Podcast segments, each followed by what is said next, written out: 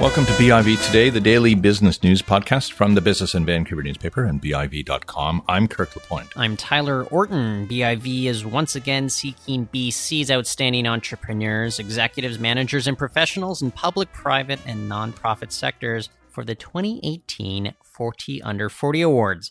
Nominations close July 30th. You only have a few more days left, so go to biv.com slash events for more details. And a range of innovative disruptive technology has emerged to provide financial services and systems that conduct transactions and aim for greater efficiency in that sector. Join us September 13th for BIV's FinTech panel, where we're going to focus on helping small and medium sized businesses make informed decisions in this new landscape. For more information, go also to biv.com slash events. So after capping a $62 million financing round this week, TELUS Ventures managing director Rich Osborne, he is going to join the show to discuss the strategy behind this corporate venture capital fund, why he's turning his attention to health tech startups as well as those in IoT. And later on, Tyler and Haley Woodin are going to talk to the CD Howe Institute's Daniel Schwanen. He's going to break down a new report examining Canada's lackluster record attracting foreign direct investment and what Ottawa can do to remove barriers and attract more investment. We should also mention that BIV today is taking a week long hiatus. This is our last show before we return after the August long weekend. Now let's talk to Rich Osborne from TELUS Ventures.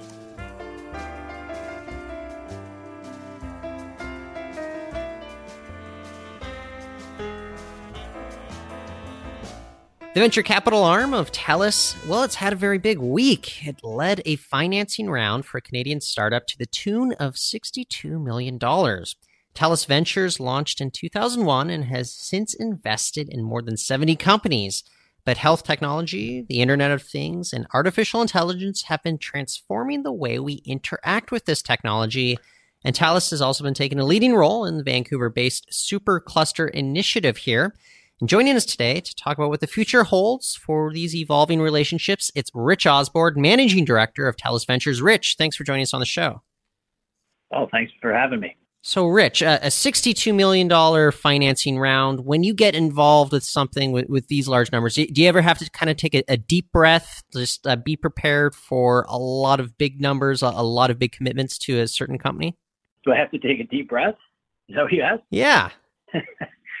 um, yeah, I guess so. I mean, know, they are big numbers, um, but uh, I think you have to have trust in the strategy and trust in the process. Uh, you know, the team. Um, I think in this particular case, you know, Mike Serbinis. Um, I was saying this to somebody the other day. I, am not sure if there's any, certainly not many uh, other entrepreneurs. Uh, you know, Mike and his entire team who have created value in so many different industries, um, you know, so many different technology sectors, uh, the way he has. And so, if you're going to bet on a team, which is kind of, you know, they say real estate is location, location, location. Well, venture capital's team management, management. So I don't know that there's a better team in Canada to bet on, frankly. And of course, you're talking about League Incorporated. Uh, this is a Toronto based startup that is very much focused on, say, digital health uh, platforms, uh, making it easier for people to access a lot of these services, right? That's right. Yeah. yeah pick up on uh, what you said there, uh, because I think a lot of our listeners would also be wondering what is it that then can attract that kind of capital investment? You talk about team. How important is that team, even if it doesn't necessarily have the the, the rigid focus that you necessarily want on what it's producing yet? Um, well, I think you know it's a, it's a it's a fact, certainly one I've observed in my career that very few companies end up exactly where they started in technology. Yes. Mm-hmm. You know, start with one product idea, one customer segment, and it'll evolve. Mm-hmm. Uh, either the market will change, the customer buying behaviors will change, what have you. So I think if you're going to navigate, you know, what's increasingly uh, rapid change and increasingly competitive markets, you got to have a team that's able to adapt. And um, so I think the team is, you know, as I said at the beginning, it's it's everything. Yeah. How often how often do they come back and and essentially surprise investors with their next new idea? Um.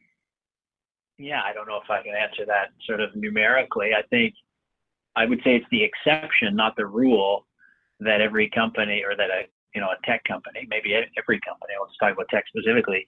Ends up exactly uh, where they intended to, right? Mm-hmm. I mean, I would say uh, almost everybody goes through two or three, frankly, pretty fundamental transformational, you know, pivots, whatever term you want to use, in their evolution to success for a corporation like TELUS, I mean, what is kind of the, the raison d'etre for a corporate venture capital arm? I mean, are you guys there just to get a solid return on investment? Are, are you looking at building relationships with these startups, getting access to technology that wouldn't necessarily be developed uh, in house at TELUS? I think it's a combination of a couple of things. I mean, I think, you know, increasingly innovation is strategy, right? You have to innovate in order to, to thrive and survive. And that's equally applicable to small companies or large ones. So I'd say that, you know, corporate venture capital is um, about playing both offense and defense. It's about, uh, or, you know, as some folks talk about, you know, this notion of exploit and explore. So you find partners, uh, startups, uh, what have you, that can help you protect your current market position and you know we use kind of the terms tactical uh, to de- to describe those. And then you want to invest in things that are further out, that are more strategic, that are more long term in impact, uh, more broadly transformational, to let you explore new markets. And so, you know, this notion of innovation uh, being a, a, core part of every executive's mandate now, um, corporate venture is an increasingly important tool in that uh, innovation toolkit. And on the other side of this, what do you think these companies are looking for from you? Of course, beyond the the sheer investment, what is it? What other qualities do you think they're looking for? Well, I think in some, you know, in some fashion, they're looking for the same things they would expect a, you know, a purely financial VC to bring to the table. So, you know, governance, guidance and advice, introductions, um, you know, uh, uh, support in recruiting, things like that. But I think there's another whole element, which of course is um, as an industry player, um, and certainly in the case of TELUS, you know, one of the leaders in a number of different areas, core telecom services, IoT, et cetera, they're looking for exposure to our technical capabilities, distribution, sales, our customer reach, uh, you know, our executives are pretty well networked across their areas of expertise, and I think getting access to, you know, their brains, if not their uh, their channels, is is a really core part of what the startup's looking for. Can the sudden access to that scale almost be intimidating for some of these smaller firms? Yeah, I think so. And then, frankly, that's kind of our job, right? As a corporate VC, is to play the the matchmaker between the the needs of our business units um, and their strategy and the startups that can potentially help them. And obviously, there's lots of benefits for the startup if they're able to solve the pain points for us and our stakeholders. Right? It's it's uh, it's a nice win-win for both sides. Well, one of the companies that I think has very obvious links and could be beneficial, mutually beneficial here is Vancouver based Mojio, which you guys put an undisclosed amount into a couple months ago. And I'm just wondering what the appeal is of a company that is focused on, say, connected cars, IoT, and just the links between your company and, and them and the relationship that can develop from there. Yeah. Well, I mean, I think, you know, that whole um, intelligent or autonomous vehicle space, the connected car platforms, um, I think they drive real value to consumers, right? The ability to either just be connected in an in car environment or to have all the apps that you can deploy through the Mojio platform. We're finding people are doing really interesting things with it. So I think you've got, you know, at the end of the day, everything starts with how do we drive better value for the customer. And so Mojio does that in, in a new, call it form factor in a new environment. And then for us, you know, so we sell it. We sell Mojio through our dealers. Um, and, um, you know, it's got really good uptake. People really kind of come to uh, develop even new use cases that we hadn't anticipated using Mojio. So I think it's a nice it's a nice uh, it's a nice fit for both sides. It's always interesting to get uh, the uh, observation of, of people in this field about the depth of talent and um, and the kind of uh, uh, innovation that's taking place in our country right now. Uh, give us a bit of an assessment here in in you know mid to late 2018 about what our strengths and weaknesses are in this area. In technology uh, talent specifically? Yeah, yeah. Well, I mean, I think if you've seen the recent stats in terms of job growth creation in places like Toronto and others, I mean, uh, you know, we are uh, we don't have to apologize to anybody. We're outpacing growth in all the major markets. So I think that's a terrific sign, right? Um, I would say that the challenge in Canada, it's it's actually not one of ambition. It's not one of of you know drive. A lot of times people will point to that. I don't think it's any of those things. I just think we are still a relatively young uh, labor force, kind of domestically, in terms of experience scaling companies, kind of north of pick a number, say 100 million, right? Okay. Mm-hmm. And and I think once you do that as an executive, and you understand what it takes to really build those, call them anchor companies, um, you know, you then can apply those both in earlier stage companies as an executive or a venture investor, or as an advisor, what have you. I don't think we've had enough companies that have gone through that hundred million dollar mark and then you know regerminated the next generation of companies. Now, there's lots of cause for optimism. Lots of companies are coming up uh, that, that can break through that barrier or are breaking through that barrier. You know, I'm involved in Vision Critical. You know, I think Mojio's got a very good shot. Um, you know, League is an example. So I think we're getting there, but it's it's still you know uh, relatively early days. Yeah, I think the, the one that pops to mind just in this past year is, say, Avigilon here in Vancouver, which had a, a, large exit. And I think we're hoping for more of those talented or those tech talents to come out of that with, with money that they're willing to invest in the community. And is that what's going to have to happen? Is just a bit of a, a cyclical sort of experience? Like as the experts come out and, they've been through the ringer before, they know exactly what to do moving forward with a lot of these early stage companies. Yeah, I mean, if you look at uh you look at any big, you know, tech ecosystem, and obviously you can always look at the valley. Look at uh, Fairchild Semiconductor, right? I mean, six or seven, they were successful, and then it begat six or seven companies, Intel most notably, and then you know from Intel sprung the next generation. So I, you have to start with big anchor companies that have success, that trains those executives, like I was just describing, those executives make some money and then they start redeploying that you know back into the next generation of startups so we we need we need to go through those life those uh, life cycles um, but I think we're getting there. I mean, you know, uh, Ryan Holmes always talks about the maple syrup mafia, right? You've got Avigilon and what they're doing. I mean, I think there's been enough success stories. Look at Paul uh, Terry and Adam Lorentz, right? So you you have you have these anchors that are uh, that are doing it, and um, and I think we're you know we're starting to see the fruits of that. Into this mix now, uh, as you know, Rich, and you you're quite intimately involved in this, uh, is the uh, the new uh, digital technology supercluster that the federal government's going to help finance. Obviously, uh, what do you think that will do in terms of uh, altering even the context for technology development in this country? You know, to be honest, I, I, I, I mean, I think it's got great ambitions, and you know, TELUS is a founding partner. Mm-hmm. Um, but I think it's going to, um, you know, it, it's it's going to be an interesting effort to watch how it navigates kind of just the, just the sheer complexity of partners that are involved. Right. I think the ambition is there. I think the objectives are great.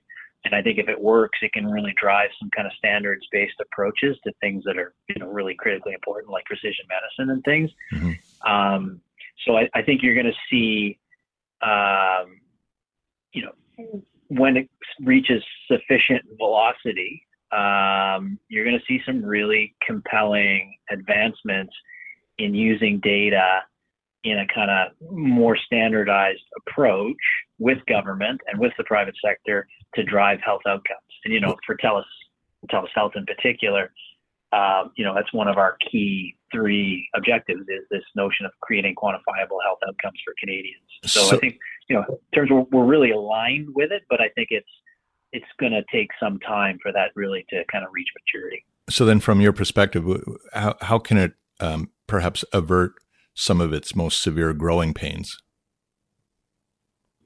I think it's really, um, you know, it's really going to be incumbent on all of the participants to navigate the balance between self-interest and the collective good. And okay. you, know, you know, I'd, I'd say we're going into it with a very collaborative, um, uh, open approach, and I, I I trust and hope that the others are doing the same. There will be times when people's interests are not perfectly aligned, and I think, and then it's just going to be really about the kind of Canadian spirit and trying to, to pull together to advance the, the cause. You know? Well, Le- leave your guns at the door. yeah, exactly. But it's such a disparate kind of group of you know partners with this. You've got like mining companies, technology companies. I, am just wondering, and not putting words in your mouth here, but is it run the risk of maybe hurting cats to a certain degree, making sure that there is like a strategy that is comprehensive and cohesive going forward. Yeah, I mean, I think you know the the. Uh, I think you put your finger on it. I think the disparity, not only the sheer number, but the disparity of backgrounds and perspectives is both the best thing and potentially the most challenging thing right? I think you need to align people on direction, kind of the north star, north star, excuse me, in terms of objectives, um, and just hope that people uh, people buy in. And I think they will. I really do. Like I'm optimistic about it. I, it's very very important for TELUS, um, and uh, you know that's why we are one of the founders. But I, I think it's it's uh, it's really going to be a, um, a coalition of the willing. Uh, and those that are unwilling to be good partners, you know, hopefully they'll uh, they'll step aside. Excellent. Rich, we'll keep going back to you as uh, more updates come with regards to this supercluster here, as well as for what you know, just TELUS is looking at with regards to its relationship for startups. And in the meantime, I want to thank you for joining us on the show today. Okay, thank you. Thanks for having me again. That's Rich Osborne, Managing Director over at TELUS Ventures. Tyler and Haley Woodin are going to talk to Daniel Schwanen next from the CD Howe Institute. He's going to talk about Canada's challenges in attracting foreign direct investment.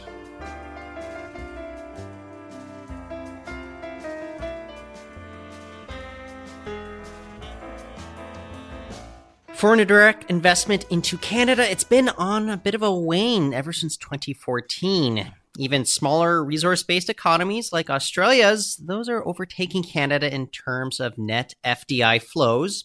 So, what is Ottawa to do? Our next guest has authored a report calling on the government to remove barriers on foreign direct investment. And I'd like to welcome back to the show Daniel Schwanen. He is Vice President of Research at CD Howe Institute. Daniel, thanks for joining us today. Very happy to be here. So, in this report, you, you seize on the OECD's foreign direct investment restrictiveness index. Tell us a little bit about why Canada is ranking so low here in this index and, and what it means for our country. Well, there's a couple of reasons uh, why uh, the OECD looks uh, askance at uh, Canada's uh, foreign direct investment policy. Uh, so, how we welcome foreign investors. The first, the first one is that we still have a number of, uh, of sectors and uh, you know telecom and uh, media is often mentioned, but there are, there are, there there are others where you know the possibilities for foreigners to invest in Canada are quite restricted. That's number one, or at least to acquire control of firms in Canada is, is quite restricted. Um, that's one reason. The other reason is that uh, we're one of the very few countries uh, that has a formal screening, you know, compulsory screening mechanism. So when a large, now that applies only for for large acquisitions of uh, of Canadian firms uh, over a, a, billion dollars, but a billion and a half even for uh, uh European investors now and TPP investors. But the the idea is that if you're making a, an acquisition of a large uh, a large acquisition in Canada, the assumption is we need to look at you very carefully um, for for whether this is a good thing for the country or not. And um, and so you you get you have to pass a so-called net benefit test, uh, which according to some observers, and I would tend to agree, is you know is is is a bit convoluted uh, and and not very clear. So other countries uh, don't have uh, don't ask investors to pass that test, um, although they have other kinds of tests uh, like uh, obviously checking for whether you're a national security threat, which which is certainly understandable, but not the kind of uh, uh, economic test that uh, Canadian the Canadian government asks you to pass. Mm-hmm. Why do you think we have this stringent test in place here in Canada? Well, that's a that's a, obviously a very good a very good question, and I think that it's uh, because we have had a a complex, uh, let's call it history in the past with uh, with foreign investment. Um, it's just uh, sometimes seen with uh, uh, with suspicion. You know, like we're losing control of our economy because we have, at least in the past, um, um, there was a lot more foreign investment in Canada than Canadian investment abroad. That is just no longer the case. Uh, we, we've become major investors abroad as well. It's actually quite balanced. Our investments in other economies, uh, what our businesses own in other economies uh, versus what uh, foreign businesses own here in Canada is quite balanced. Uh, and it's just part of being integrated with the world economy that you have these uh, these two-way flows. So in the past, I think it was viewed, uh, you know, with with some suspicion, foreigners controlling the Canadian economy, and uh, and I think that that's the history behind uh, that test. But from my perspective, um, you know, uh, of course, if you have a shady history and you pose a national security threat, you shouldn't be allowed to invest in Canada. Uh, but for for for for everyone else, I think that it's uh, it, it's a bit of a useless test, and it makes us. Uh, uh, you know, it looks like we're assuming that it's a bad thing that people invest here, and I don't think uh, I think it's just not it's, it's not very good for our, our reputation. Well, and let's talk a little bit about why it is a good thing. Why does Canada want to encourage foreign direct investment in our economy now? Well, uh, it goes back to the question of um, uh, being integrated with the world economy, with, with global value chains, uh, uh and of course with uh, uh, with with it, it, goes hand in hand with trade. and what we do know is that, for example, Canadians working for foreign-owned companies are that that brings up our average productivity level, uh, and it brings up uh, our wages as well. So they uh, they the foreign investors create essentially create very very good jobs in Canada, and I think that when Canadians invest abroad, uh, they create we create good jobs abroad, but we also create good jobs at home. So we need to think of foreign direct investment as well. Wait a minute, what we have is here is we have Canadians working for a foreign company, uh, working together or hand in hand uh, with other people through this foreign investment in different parts of the world. Uh, we work at what we do best. They work at what we they do best. We work together, and that creates a very high value for both, which allows these companies to pay higher wages and so on. So it's a it's that kind of dynamic of uh, the more integrated you are in the world economy, the higher value you can create at home, and the higher wages you can pay. So it's all it's all part of that dynamic. Why we we would want to welcome uh, foreign investment. Well, mm-hmm. let, let's talk a little bit about the recommendations that you have here in your reports. Tell us about why you think maybe Ottawa needs to be a little bit more transparent going forward if it wants to attract foreign direct investment. Yeah, I think I think transparency is is, is certainly very uh, very important. Uh, and to be fair, as we mentioned in the report, Canada has liberalized some rules vis-a-vis foreign direct investment. Uh, the government has, uh, in the past few years, uh, become more explicit about what it was looking for uh, under. It's less opaque than uh, than it used to be, um, and it's also published guidelines, for example, vis-a-vis state-owned enterprises uh, and it's established a new national security test. So, you know, it's not like we haven't moved in that direction, but uh, other countries have as well. So there's a bit of a battle for uh, attracting foreign investment, and I think what what we need to do is ask ourselves: Does a particular foreign investment uh, mean that, uh, or foreign investment in general, mean that foreign-owned companies here in Canada uh, will not respect our our, our, our laws, our, our safety or environmental regulations, uh, won't pay taxes. Uh, you know, will they work uh, at the behest uh, of uh, a foreign government and, and against Canadian interests? Uh, will they create less competition rather than more? And you know, and if if the answer is is um, uh, is is no to any of these questions. In other words, if you can expect a foreign investor to behave pretty much as a large Canadian company would behave in the Canadian market, uh, unless you have a suspicion that they won't, they should be welcome by default, if you like. And uh, and that's what I'm asking in this paper that we reverse the onus of the proof. It's up to the government to uh, to show that an investment is unwelcome because the investor uh, itself, if you like, uh, if it's a foreign company or uh, or a state-owned company, is unwelcome because we think that they're going to do something bad, literally, or they're not going to follow uh, Canadian laws and regulations.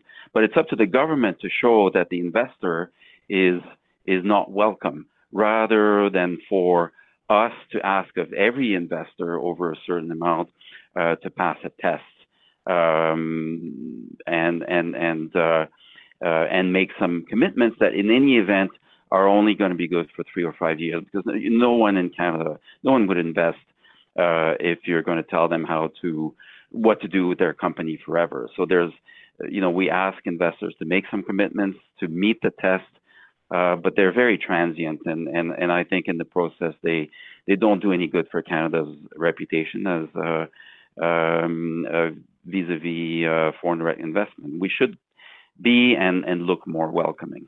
Mm-hmm. I'm I'm curious to get your take on this. Foreign direct investment is often likened to, say, water and regulations being the tap. So if regulations loosen, you have more FDI flow into a country. But you also mentioned the reputation piece, and I'm I, I'd like to know from you whether the longer here in Canada we go without maybe changing some of our attitudes and policies towards FDI, could there be longer term implications? Maybe investors or countries deciding, you know what, even though Canada down the line chooses maybe to change its regulations, they haven't been that welcome. And so we, are already set up elsewhere. Is there a, a threat of that happening that we sort of maybe miss out? There's definitely a competition for foreign investment. So in some cases, uh, like in telecommunications and uh, and and and broadcasting and media, we basically tell investors to to stay out mostly of our market. So right there, this you know, it's a bit of a it's a it's a bit of a it's a bit of a giveaway that that you're you're mm-hmm. saying we really don't want you, and I think we should re-examine those kinds of uh, uh, those kinds of limits on uh, on foreign uh, on foreign investment. Um, or even you know limits on on investments. Uh, uh, period. I mean, you have uh, you have certain sectors or certain companies like CN is an example where you know no investor can own more than 25% now. Uh, whether they're Canadian or foreign, that's fine. But uh, uh, you know, is that also not something that discourages foreign foreign investment? Um, so those kinds of limits, they're all over the place in various sectors and, and companies. So we should just re-examine them. Do they have a policy purpose? Can the government run an economy and and uh, have its regulations follow and meet its policy goals uh, just as well uh, when the investor is foreign than when the owner uh, is is Canadian? And if the answer is yes, then we don't need to limit foreign uh, direct investment and, and we can boost our reputation and our attractiveness uh, that way. And, and then there is the screening and the test. And as I said, uh, we're, there, there are very few other countries that have this uh, uh, exact system. Um, and uh, or this kind of system, I should say, where you know you have to basically you know you're you're sort of uh, I mean being hauled on on the carpet is not is is not quite what's happening, but you basically are being asked all kinds of questions about your investment uh, before you're allowed to make it, uh, and and you're asked typically to make some commitments uh, to the Canadian market and so on, and so it's a bit of a you know it's a bit of a red flag for else. They can just make an acquisition. Um, and uh, for example, in the U.S., unless they're seen as a national security threat, um, then the investment is typically welcome without further questioning.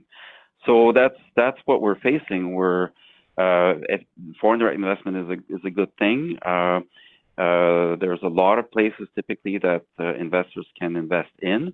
Um, our economy is uh, uh, now, but when you look at the long-term pros- prospects, people are asking about the, the, future of NAFTA and so on. And so we're we're, we're facing enough uncertainties as it is. Uh, we do need and want very explicitly it's government policy to want to attract foreign direct investment. So uh, my, our, conclusion is let's at least look more welcoming. Um, and in practice, be be more welcoming, and that's what we're recommending in uh, in the paper yeah, I tell you what, Daniel, uh, we're going to keep our eyes on whether any of these restrictions loosen on, say, the telecom industry. And Haley and I can look forward to maybe cell phone bills that aren't going to be as, as high as they are right now. But uh, for now, thank you so much for joining us on the show. You're welcome. That's Daniel Schwanen. He is Vice President of Research at the CD Howe Institute. And that's it for BIV today. Thank you for listening. You can subscribe to us and find past episodes on iTunes and Stitcher and leave us a review if you wish. You can also find our stories in print and online at biv.com.